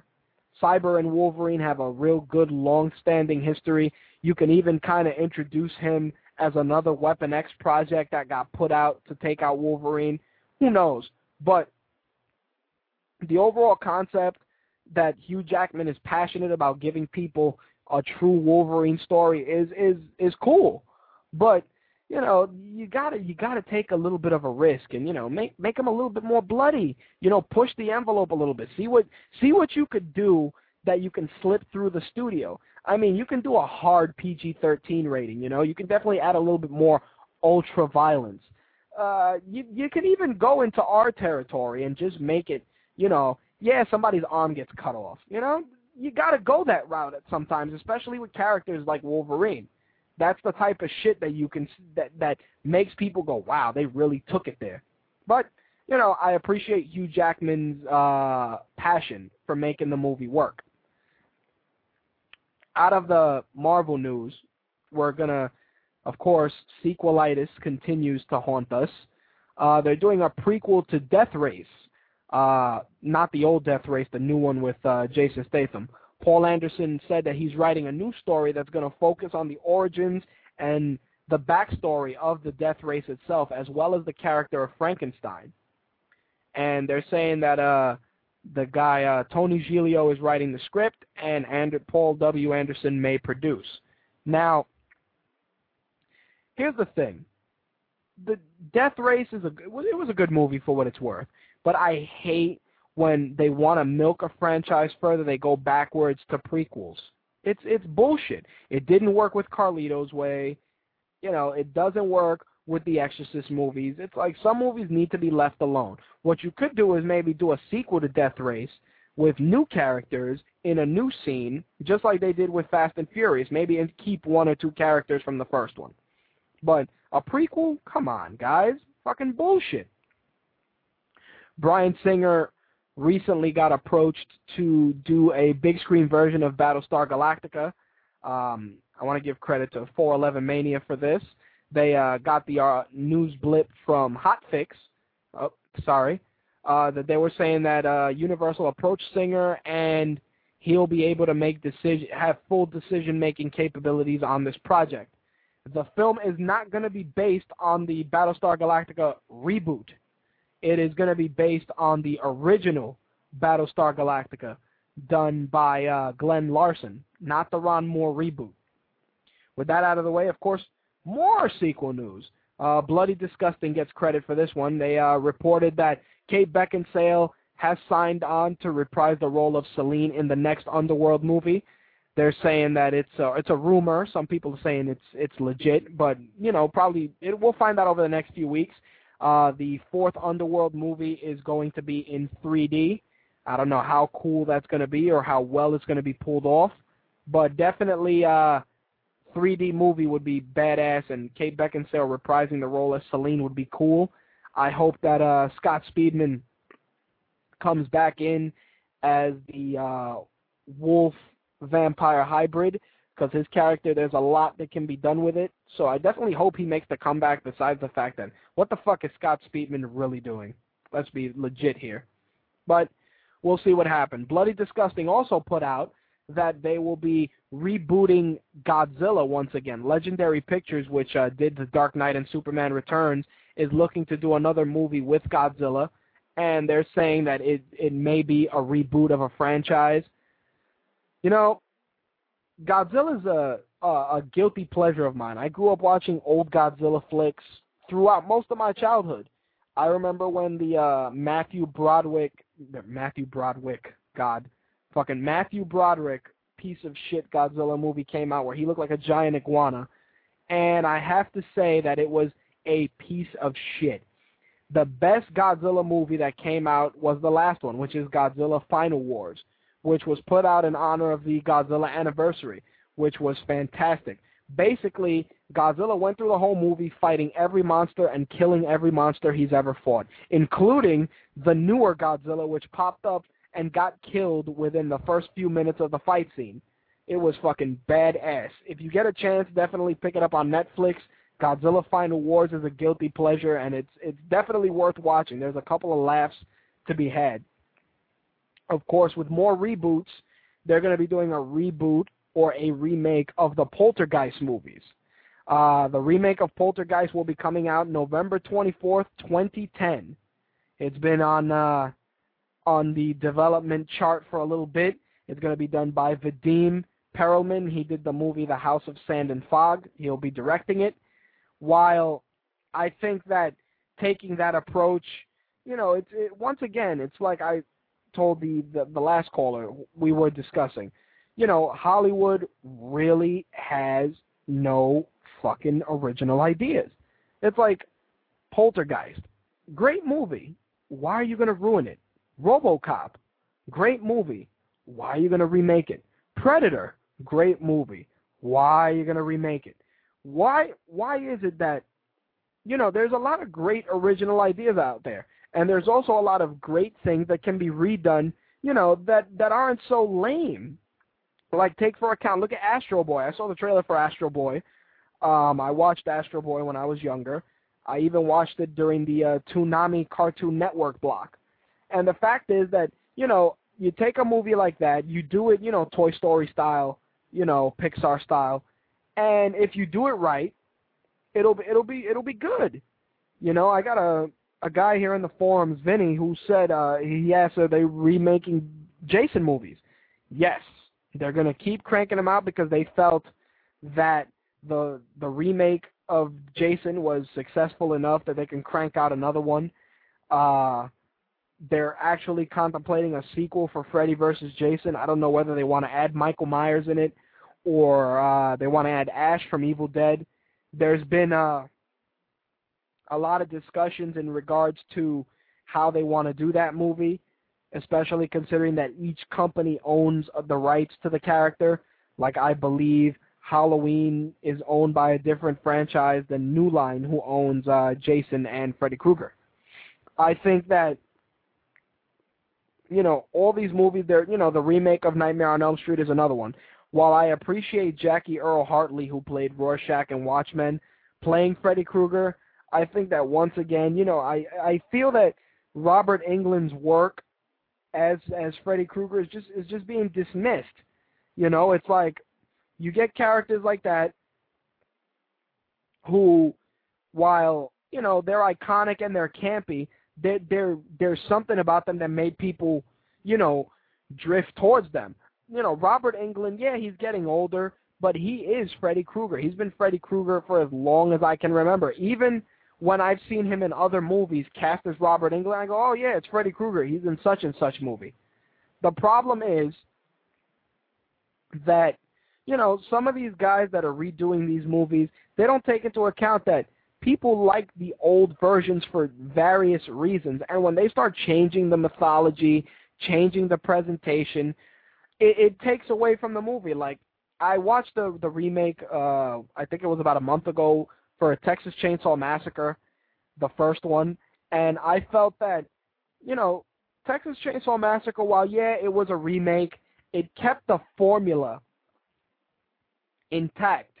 You know, it was definitely very violent, very visceral. You know, they did the same thing with the uh, with the Hills Have Eyes, another remake. It, you know, that movie was very violent. You had, you know, you had like mutants raping girls and shit. It's like that was some crazy shit. You know, they they they took something like that, and you know they they ran with it. You know, don't get me wrong, it's not the original Hills Have Eyes, but the fact is that you know going that route and, and and you know just adding an extra layer, nothing crazy, but adding a little bit more violence, especially for a movie like The Hills Have Eyes, was was interesting. It was different because the original Hills Have Eyes, you know, was just laughable. You know, you laugh at shit like that. You didn't fucking get scared. It was just it's weird how it goes down. It it bothers me that you know, and I'll keep harping on it and I hate doing it, but it bothers me that that Hollywood, you know, where's the talent that put out, you know, great movies? You know, where are those guys? What, you know, great I'm I'm talking about original movies, not even movies based on books. Because you can, you know, you can come in and say to me, "Oh yeah, well the Lord of the Rings movies were fantastic." Yeah, but they had source material to work on. They were work. They were based on a book. You know, you can take V for Vendetta, based on a book. Great movie based on a book. No original thoughts. You know, it's it, it, it bugs me. It, it bugs me that there's so many people out there with such great talent and such creativity that that their shit doesn't get made. That's one reason why I kind of like watching a lot of, you know, Japanese horror movies and, you know, foreign programming in some respects because the Japanese, man, they they come out with some crazy shit. Yeah, it's awful. Yeah, it's creepy. Yeah, it's weird, but it definitely pushes the envelope on originality. You know, take a movie Ichi the Killer. Graphic, disgusting, and brutal.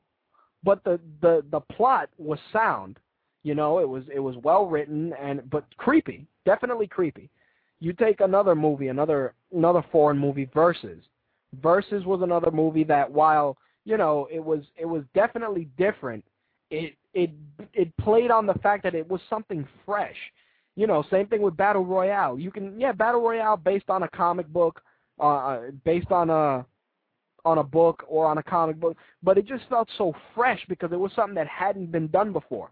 And there's even rumors that they're going to try and re- remake Battle Royale for American audiences.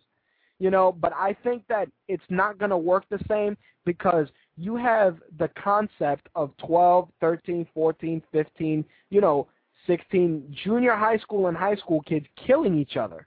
And that you know, I don't know how well you want to put that out there when you have a 12 year old shoot a 14 year old in the face with a shotgun or whatever. You know, it's one of those things where certain movies just can't get can't get made out here. I, I can say that I watched uh, Midnight Meat Train. Vinnie Jones was in it. Great horror movie. Not the best in terms of you know overall plot because you know it was a, a basic slasher film, but just the concept was was original. It was different, but it, it brought something something else through. I I feel uh you know that originality is key in a lot of respects. I mean, yeah, you know, you can make five million comic movies, you can make five million movies based on fucking board games. But at the end of the day, I, I like watching original content. You know, Forrest Gump, based on a book, was a fantastic movie. That's one of the movies that I can say that based on a book was fantastic. Watchmen, you know, they left a few things out based on a book, fantastic. But like I said, sometimes people they run with the ball to the point where they ruin something that people are passionate about. I have to give credit where credit is due to Kurtzman and Orci, who I shit on earlier for Viewmaster, but they did a fantastic job with Star Trek but part of that is owned, you know, I owe to J.J. Abrams, who's, you know, a, a geek. You know, he's a he's a dude who is passionate about his shit. Now, don't get me wrong, Cloverfield was very original and very different. It was not, you know, it was it was definitely not your run of the mill movie, and it was filmed very awkwardly. But I have to admit that for a giant monster movie, it was by far one of the most original things I've seen in a long time. Hmm, excuse me. I think that Cloverfield pushed the envelope in terms of how far you can take mass hysteria and how you can make it legitimate. Now, the same thing can be said. I watched also a few days ago the trailer for 2012. You know, I'm very, very, not offended, but I definitely am annoyed at the fact that, you know, a lot of people say that this 2012 shit is legit and that, you know, in 2000 in 2012 we're all gonna fucking die.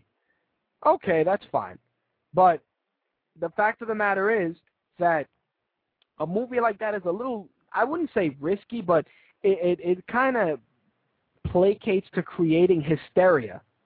You know, it, it's I watched the trailer and you know it genuinely made me depressed, which was weird because you know it's a fucking movie. And I said to myself, yo, I cannot honestly watch this because, you know, it's a little close to home. You know, it was like when they started doing 9/11 movies. You know, 9/11 as a New Yorker, it, w- it was it was close to me because I remember that day like it was yesterday. You know, I remember being at work. I remember hearing that a plane hit the World Trade Center. I remember walking to the other side of my office and looking out a window and seeing the Manhattan skyline in smoke. And I remember seeing the building, blinking, and then not seeing the building. So when you start seeing movies based on things like that, it's it's it's it's hard, man. I remember, you know, when they did a you know United '93, when they did uh the regular World Trade Center movie, it's it's hard to you know put that out you know, put that out there being so close to home, especially when it's based on something legitimate. Now, you know, the 2012 issue can be considered, you know, hearsay. It can be considered bullshit. It can be considered false. But the fact is that to me personally, you know, it, it everybody harps on this 2012 shit, and they have been for a long time. So you know, I gotta give credit to some legitimacy here, and you know, it concerned me. It was one of the few movies I've seen that really depressed me. I was like, yo, what the fuck, man? I'm definitely not watching this. You know, the same thing could be said about Armageddon. Like, oh yeah, well Armageddon had the fucking giant asteroid, you know, hitting the Earth and blah blah blah. Yes, but it didn't fucking have a bunch of fucking oil drillers flying up and blowing the asteroid up. That is Hollywood. Same thing with fucking the day after tomorrow. Hollywood. Deep Impact. Hollywood. You know, shit like that, absolutely. The 2012 shit, especially based on what the History Channel has shown, is fucking really, really crazy. You know, it's it's. Eh, I I don't know, man. I'm just not not feeling that much realism. But you know what it is? It's being put out by the guy who did Independence Day, and he hasn't done a good movie in a while because he did that shitbag Godzilla movie.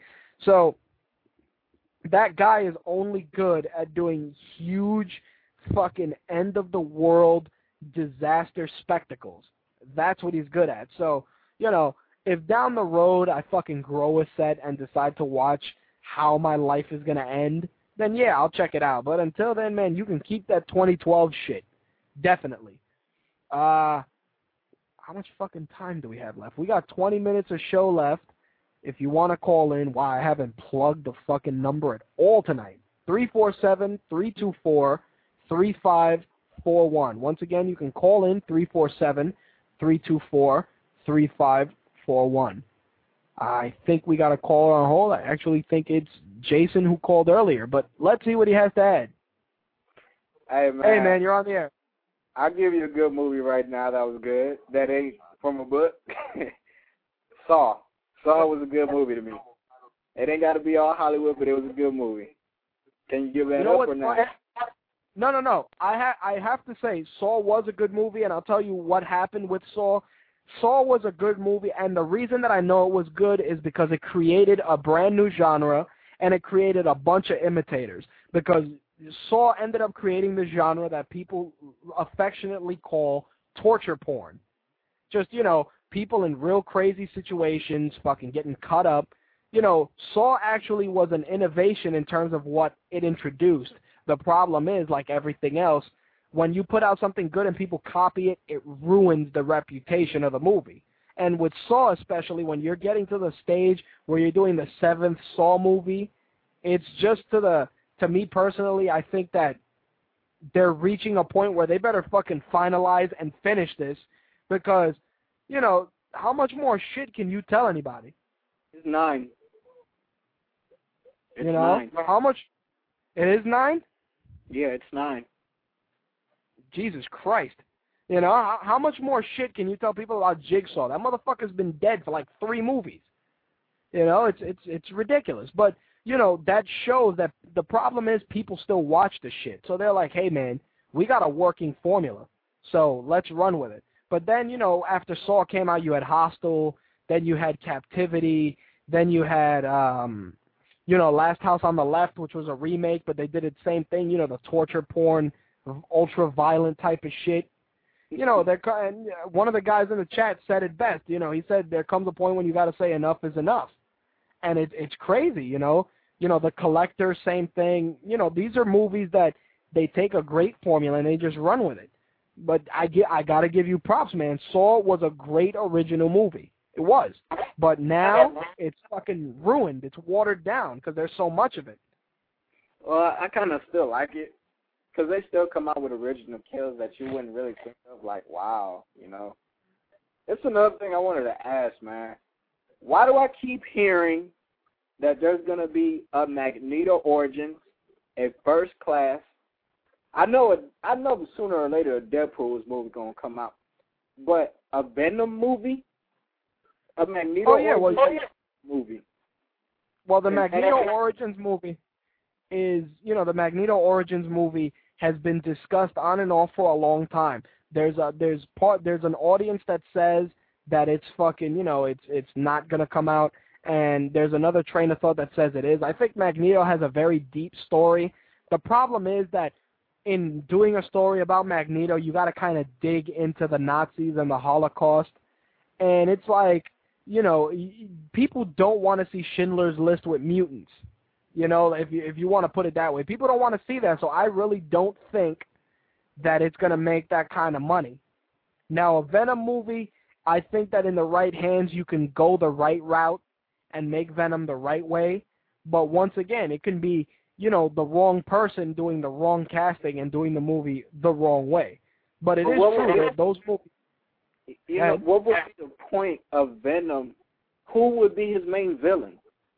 I, I don't ever remember Venom ever having a main. The only main villains I can really think of Venom having is just symbiotes. You know, him killing his own symbiotes. Well, you know, they could definitely go the Carnage. They can go the Carnage storyline with Venom. The problem is that the only way that the storyline can be effective is if at some point it ties into the Spider-Man movie. Which you know, if they do it that way, same thing. You know, like the Hulk and Iron Man and Captain America, how they're all slowly tying into each other. If you're gonna do that with the, uh, you know, if you're gonna do that with the Venom movie, it definitely has to find a way to tie into Spider-Man. Yeah, because apparently Hulk was screaming at at Thor, which I thought it was funny, because you know I never really thought of I never like thought about you know thunder, you know I was like when I watched Hulk I watched it first time I didn't really catch that.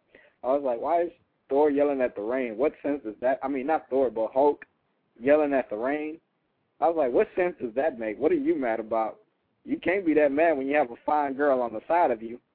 And then all oh a sudden yeah, I but like, all of a sudden I was like wait a minute, God of Thunder, Thor. I was like, That's right. oh, shit, why didn't I catch that?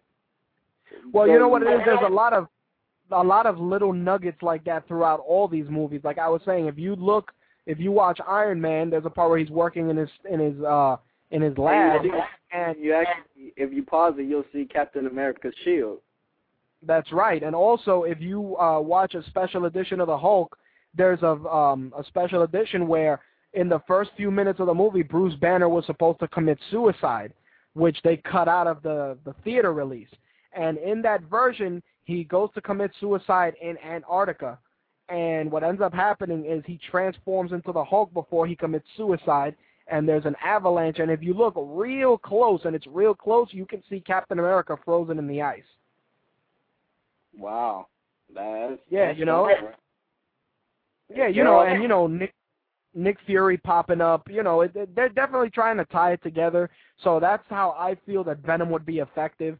I honestly think that fucking Daredevil should have popped up somehow in Spider-Man or vice versa. For that for Yeah. that reason, because how are you going to be based in New York and not recognize, you know, that character?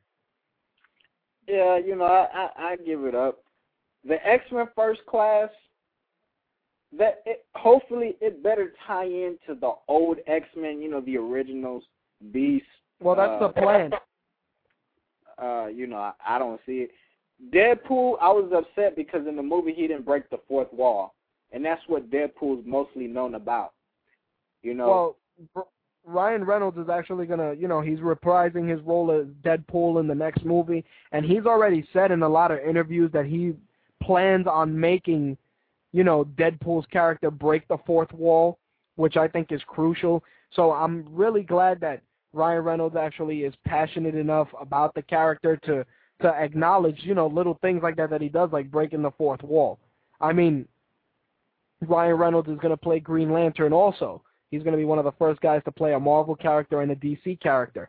But it's weird that, you know, a lot of these guys are, are starting to take superhero movies more seriously because A, they realize that they can make the character their own, and B, it's a lot of, they make a lot of money. Because look at Robert Downey Jr. Him playing Iron Man put him back on the map. You know, and he's considered a, a he. I mean, not to say that he wasn't a great actor before, but you know, sometimes it takes that one movie that you know isn't something you'd normally do, but it's something that just makes you famous. You know, like Heath Ledger, he was a good actor. I've seen all most of the movies he's been in, but you'll always Yeah, remember him as Joker. he's remembered for that cowboy scene. that was Oh funny. yeah, I mean, well, you know what it is. The cowboy, the cowboy movie. You know, we can we can sit here and we can shit on the movie because it's about a bunch of faggy cowboys. But the fact of the matter is that for him to grow a set of balls and play that type of a role, you know, that's in terms of of acting. You know, that's him expanding his repertoire, which is good. And that and it was weird because if you look at his film career, uh, you know, for Heath Ledger, you'll see that he just played really crazy, different, eccentric characters in all the movies.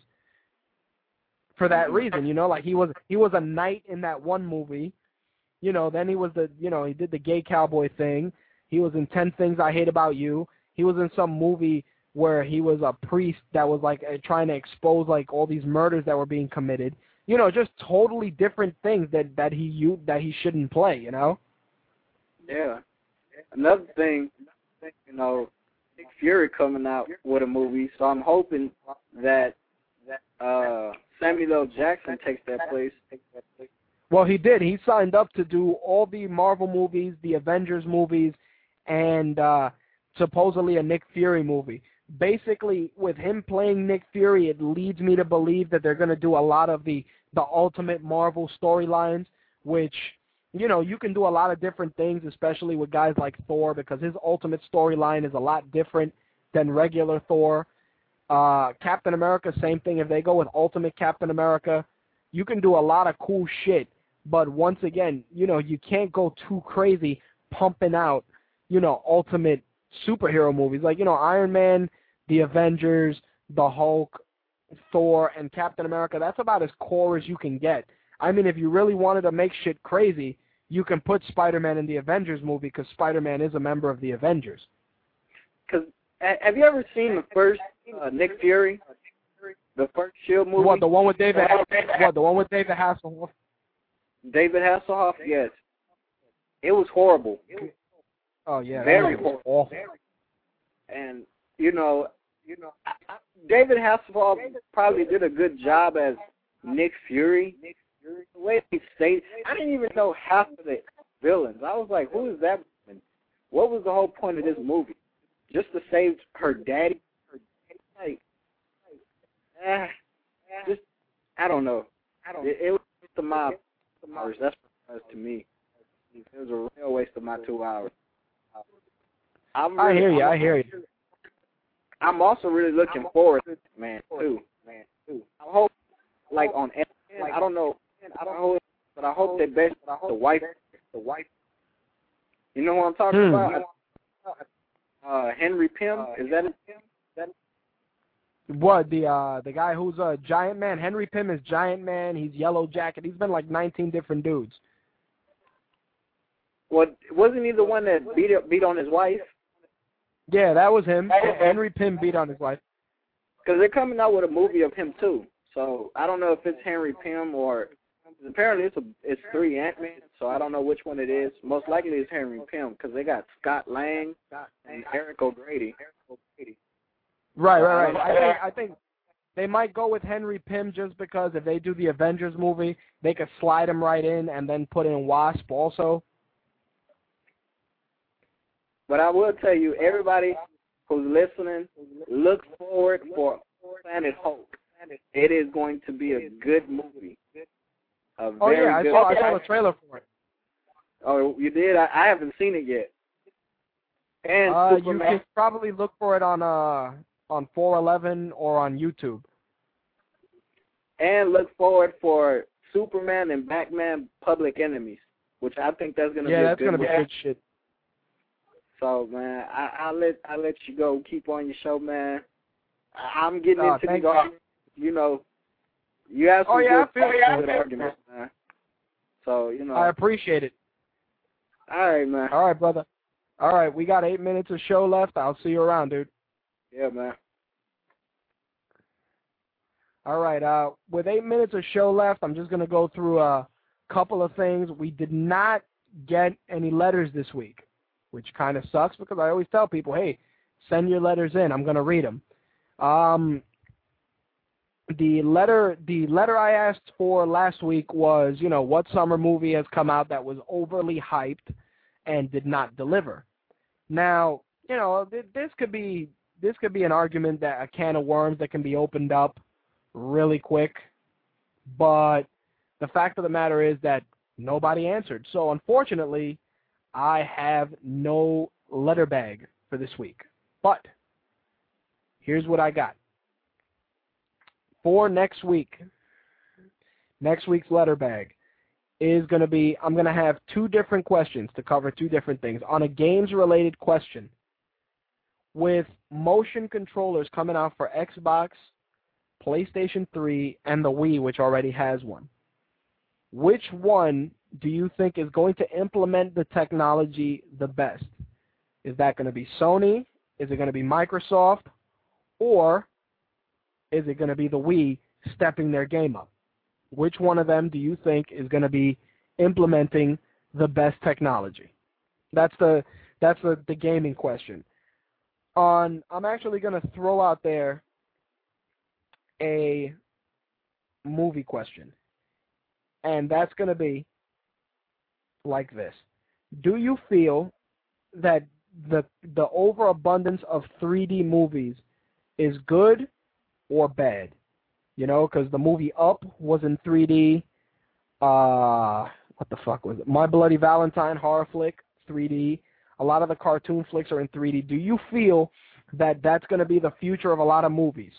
What are your thoughts? Do you think it's going to be good or bad? Or, you know, pose your own argument, but do you feel that the overabundance of 3D movies is good or bad?